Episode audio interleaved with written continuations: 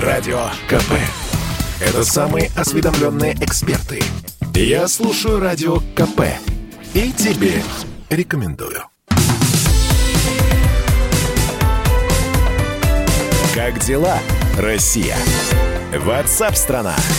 Это прямой эфир радио «Комсомольская правда». Пользователям смартфонов, у которых Android, угрожает новый троян, который впервые появился в интернете еще в марте этого года и уже атаковал более 10 тысяч человек в 144 странах мира. Об этом сообщили аналитики американской компании Zimperium, которая специализируется на мобильной безопасности.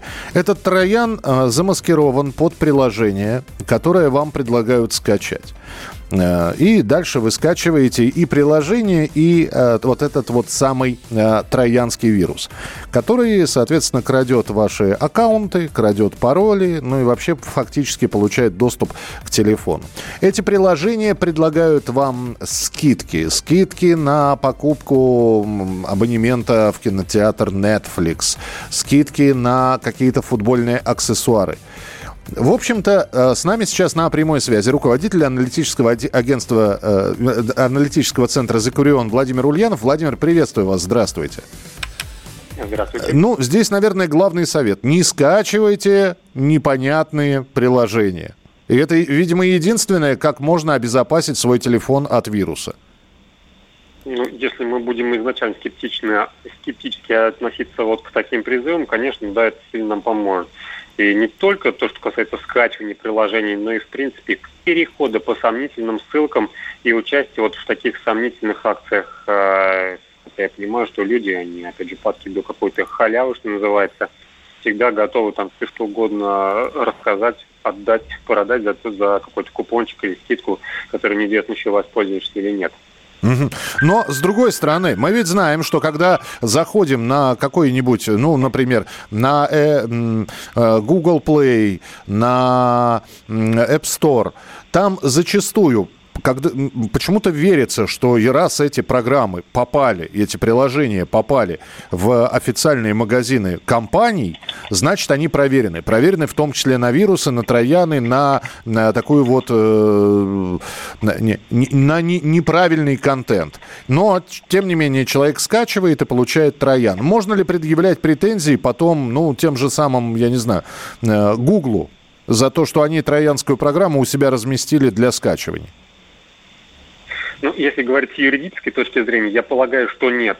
А чтобы быть точно уверенным, нужно почитать пользовательское соглашение, но я не думаю, что кто-то в здравом уме читает а, пользовательские соглашения, тем более с такими крупными компаниями компаниями, потому что как бы два варианта. Или ты соглашаешься и получаешь доступ к магазину приложений, или начинаешь, что называется, выпендриваться и ничего не можешь скачать. Вот, поэтому большинство людей все-таки по умолчанию соглашаются, не глядя, не смотря. А, конечно же, крупные компании, они подстраховываются от таких случаев. Тем более, а, в целом-то, ну, по большому счету, Google тут и не виноват потому что архитектура э, магазина приложений такова, что невозможно каждое добавляемое приложение, каждую его версию изначально проверять по всем-всем-всем требованиям э, безопасности. Ну, это просто не, невозможно. Поэтому, конечно, бывает, что иногда попадают и в официальные магазины приложений вот такие вредоносные программы.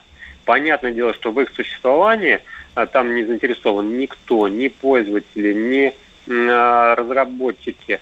Но а злоумышленники, тем они вот э, периодически пропихивают туда а, свои вредоносные программы. И вот эта иллюзия безопасности, когда человек приходит в официальный магазин приложений, конечно же, она а, очень притупляет бдительность. Кажется, что если уж здесь в официальном магазине, то я могу как угодно использовать, и за меня уже кто-то подумал о моей безопасности. Нет, это не так. Пользовательская безопасность, она должна быть прежде всего на самих пользователей. Спасибо большое. Владимир Ульянов, руководитель аналитического центра Зикури. Он был у нас э, в прямом эфире. Ну, в общем, внимательнее относитесь к тому, что вам предлагают скачивать. Вот. Э, хочется... Читайте отзывы о программах.